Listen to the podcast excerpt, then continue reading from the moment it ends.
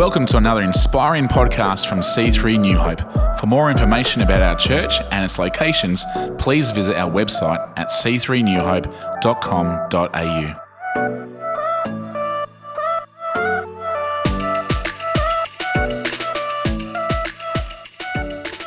Yeah, so just like Dave said, we're going to um, we're talking about foundations of faith, and I'll just read to you where we're where we're talking about. It's in Hebrews. I didn't give this to you, Zeke. Sorry. Uh, can we just, I just want to give a little shout out to Zeke. He is such a cracker on the screens. Every week, just in and out. and But then still, like, worships hard. I love it.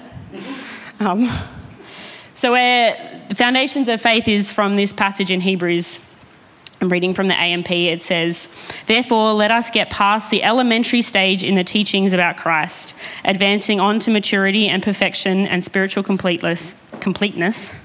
Doing this without laying again a foundation of repentance from dead works and of faith toward God, of teachings about washings, the laying on of hands, resurrection from the dead, and the eternal judgment."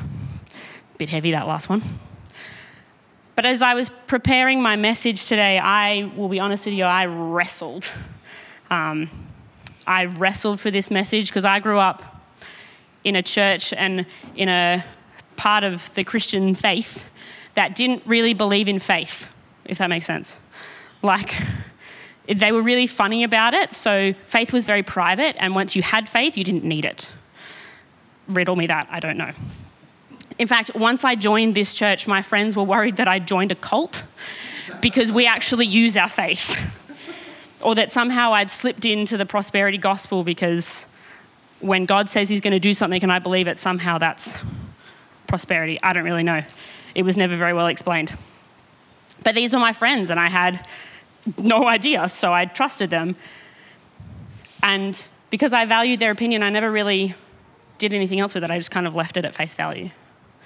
Um, so when I say I wrestled for this message, I mean that I, I had to go into those places that I was scared and, you know, questions that I had, but God is good.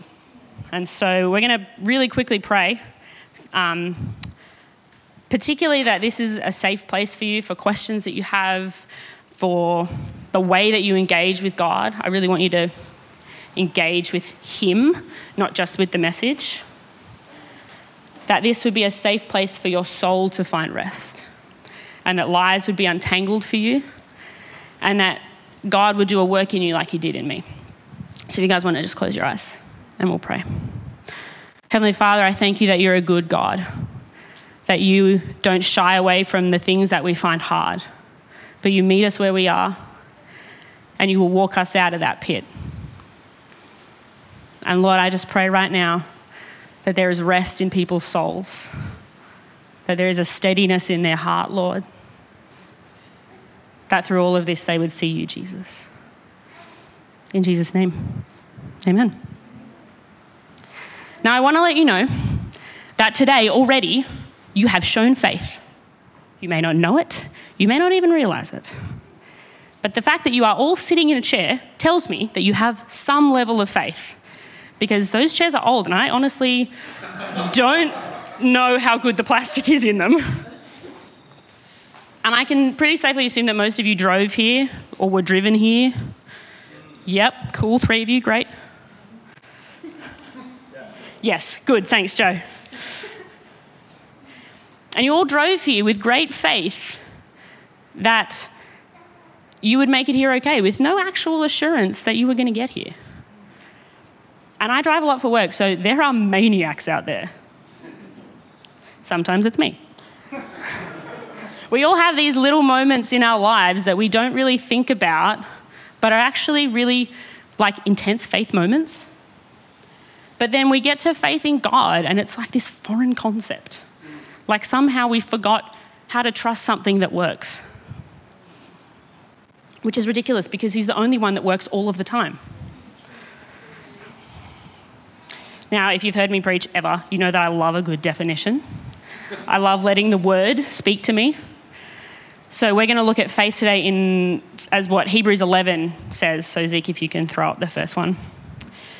At the very start of Hebrews eleven, it says, "Now faith is the assurance, the title deed, the confirmation of things hoped for, divinely guaranteed, and the evidence of things not seen, the conviction of their reality. Faith comprehends as fact what cannot be experienced in the physical senses.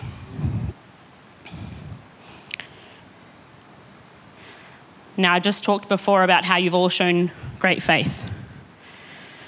Now, Geordie, I'm going to pick on you because you're right there. You're not in trouble. We talked before about how you have great faith to get here. Did Joe drive you here? Do you have faith that he drives well? Sometimes. Sometimes. Oh, you guys really might need that pre-marriage. But you've done it before, right? So you know that for the most part, it's a safe, you'll get to where you're going. Yes. Now, it seems silly that I want to point this out because I trust Joe as a driver. I've never been in the car with Joe, so I don't actually know. But, but what I'm trying to point out, albeit awkwardly now, um, is that when you put faith in something to work, and it works, that two parts of faith get built. Trust and confidence. Hebrews eleven three says, by faith, that is with inherent trust and enduring confidence in the power and wisdom and goodness of God, we understand that the worlds, the universe, the ages were framed and created, formed, put into order and equipped for their intended purpose by the word of God, so that what is seen was not made up of things that are visible. That's not what that says. I need to learn how to read. So that what is seen was not made out of things which are visible. There's an ad on the radio that I hear sometimes talking about investing. I don't really pay attention because I don't really care. One of the last things that it says at the bottom when they've got to go through all that legal jargon is past performance is not an indicator of future performance. In faith, that is very much not the case. Past performance tells me about future performance. When my faith is in God, I know that whatever he has said is true because he has never said anything to me that is not true. And because he's God, even if he does say something that's not true, it becomes true because he said it. I have the trust and the confidence of knowing how he has been previously alongside what his word says. He is who he is, and that what he says will never return void. And beyond his word, I have memories in my own life of where he's been faithful. When I was severely depressed, probably the most depressed I've ever been, God promised me that I was going to be okay. And when you're that depressed and people keep telling you that you're going to be okay, it kind of like, you're okay, cool, thanks. You, you sort of don't believe it because you're so depressed. But I made myself believe that I was okay and that I had a plan. I was going to be with Jesus, and I'd rationalized it biblically. I was very not okay. But I had faith, as small as a mustard seed. I don't know, who knows how small a mustard seed is? If you don't know, look in a tin of whole grain mustard. That's a mustard seed. But God in his faithfulness sent me my best friend, Priscilla, who said, you've got to get out of that situation, come and live with me. And we lived together for ten months, and she suffered through living with me. And somehow, by the grace of God, God was faithful and I got better. And now, because God is who he says he is, I have confidence and enduring trust that he is faithful, that if he said it, he'll do it. Because his past performance tells me about his future performance. And now I've experienced it. It's not some out there idea. And I promise you that God has done this for you. In brutal times, when things are dark and they hurt and you can't make heads or tails of it, God is with you. And I know that because you're here. Because if he wasn't with you, you wouldn't be here. And if you don't know or you can't think right now, we're actually going to pray for that. So we're going to pray a little bit during this message just because there are things that only God can do for you. I can't do them for you. So if you guys want to close your eyes. Lord, I thank you that your memory is as big as you are. And I pray that you would call to mind the moments where you have been faithful for people, the moments that they need to know about to know that you are faithful, Lord. Would you bring them to their mind right now?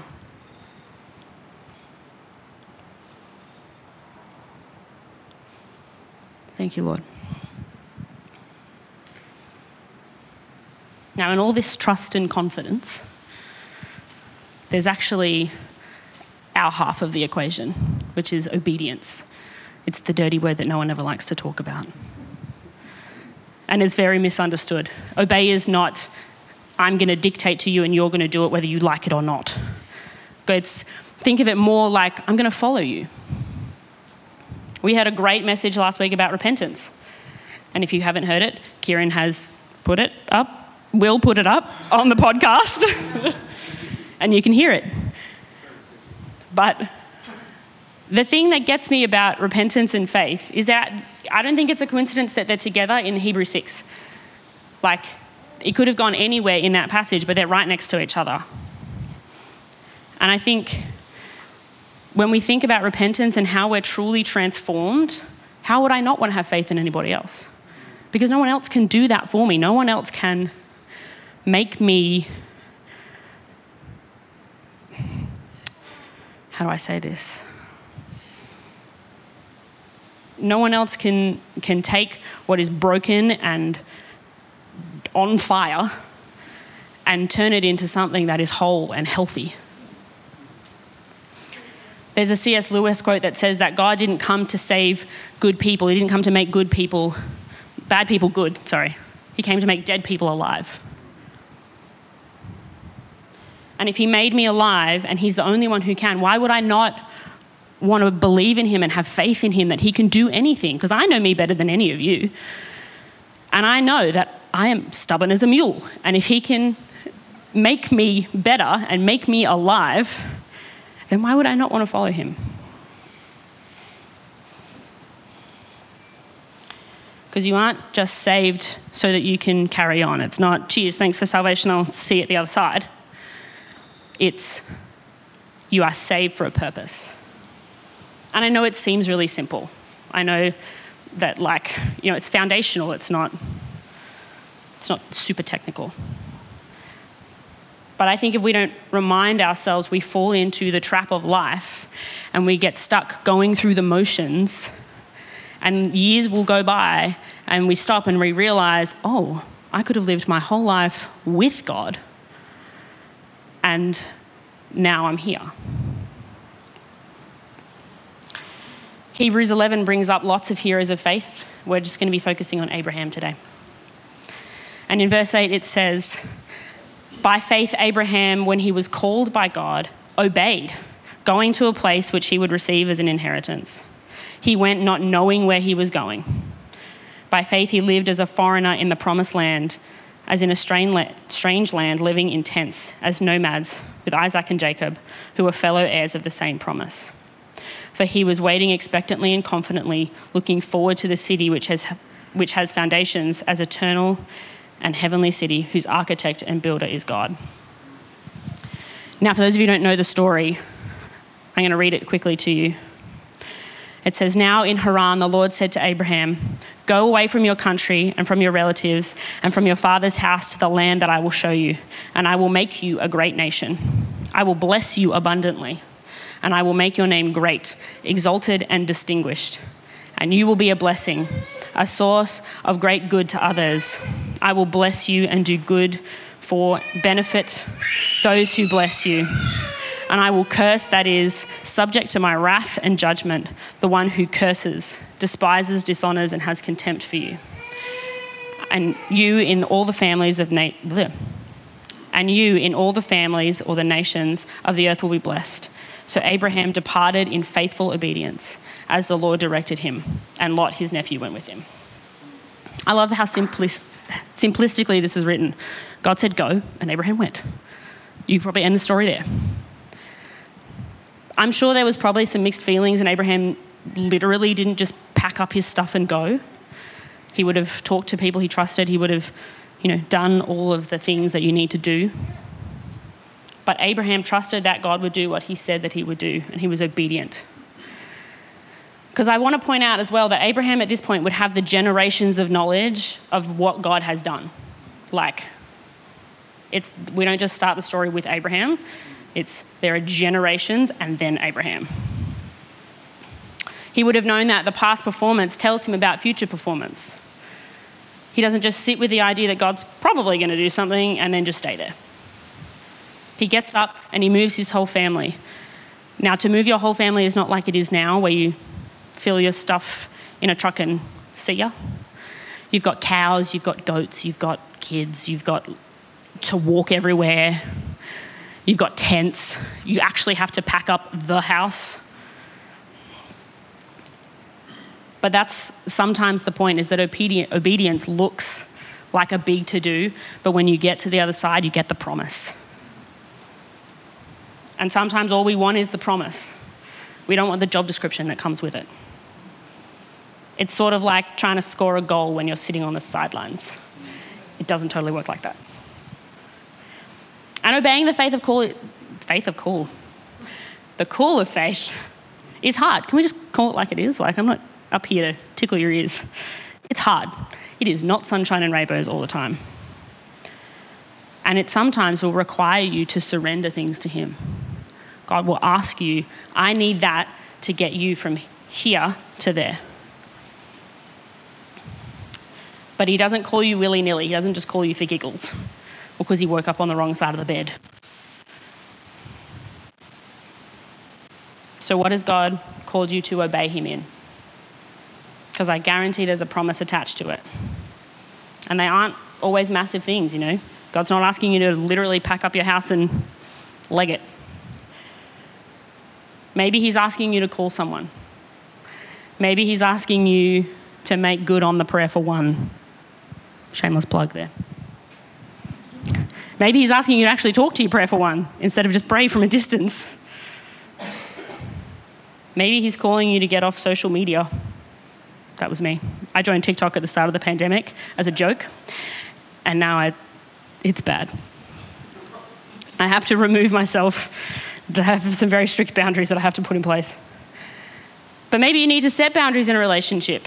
Maybe there are people in your world that aren't good for your faith. Maybe you, we need to let go of the chip on our shoulder about the way that things should be. I don't know what God is calling you to be obedient in, but he's calling us, all of us, to be obedient in something. And on the other side of our obedience is the promise.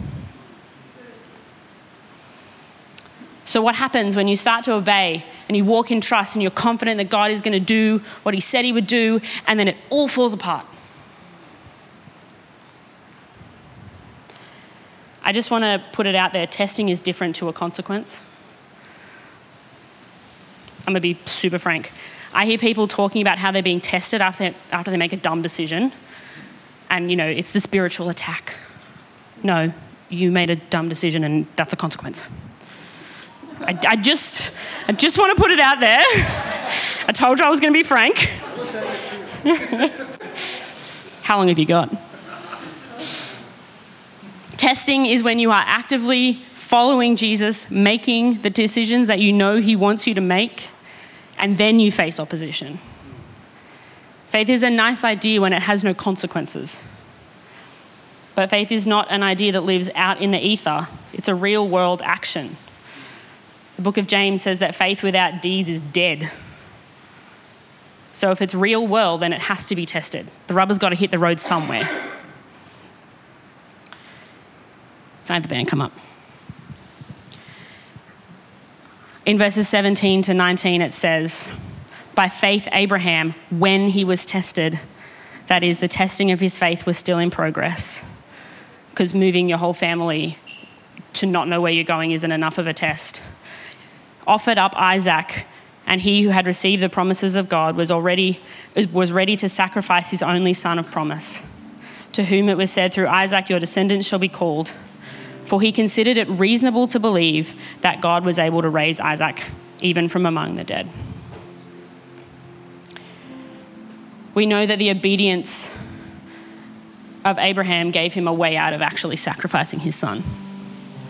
But the trust and the confidence that Abraham had to bring his son before God, the son that God had promised them and that they, you know, had to wait forever, and there was a whole bunch of things that happened there, to offer it up to God and say, here you go.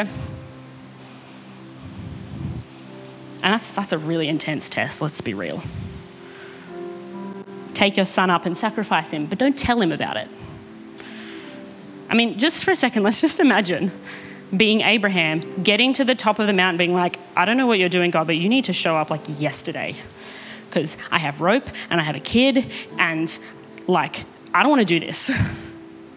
And then being Isaac, like, I thought we were going to sacrifice something. Where's the sacrifice? Why does that have rope? Why is he walking towards me like that? Why does his face look like that? And I mean, sometimes these types of thoughts can show up, hopefully in your case less sacrificey.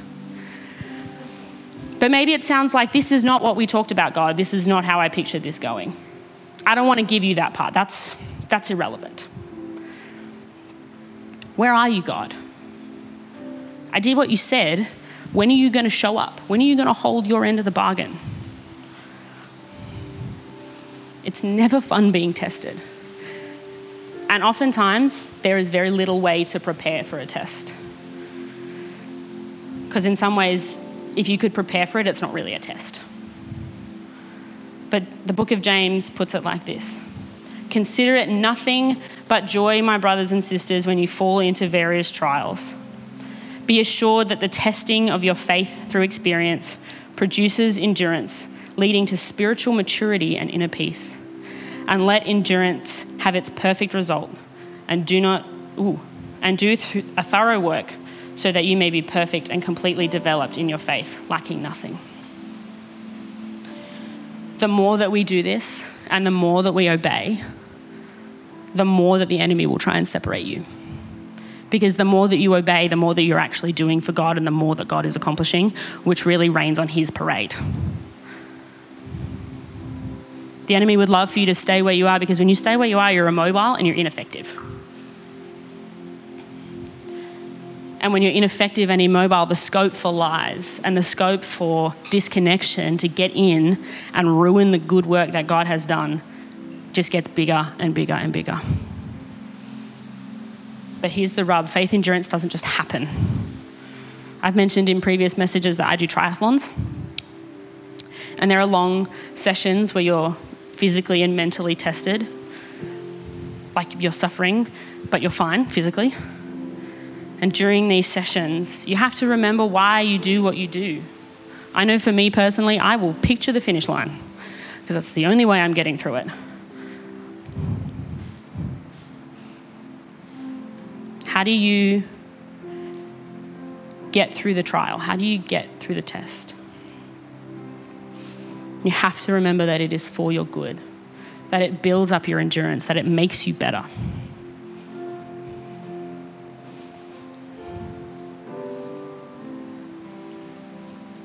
So when you're being tested, picture the promise, because God would have given you a promise when he called you to do something. And remember that testing produces endurance. It will not last forever, but you need to keep going. It's like that old nursery rhyme.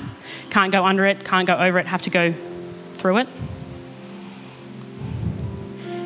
Because here's the thing, if you don't keep going and you don't keep enduring, as much as, as painful as it is and as much as it sucks, you will never get out of that place. And I would encourage you, don't give the enemy the satisfaction. Just be petty about it. Faith in God is an inherent trust and an enduring confidence. But in order to continue in faith, we have to be obedient to God and what he's called us to do, even when we're being tested.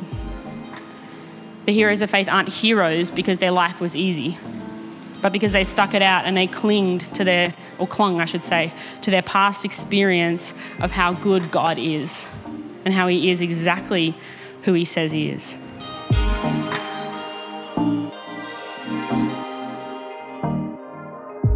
We hope you've been encouraged by this message. For more information about C three New Hope and its locations, please visit our website at c three new hope dot com dot a u.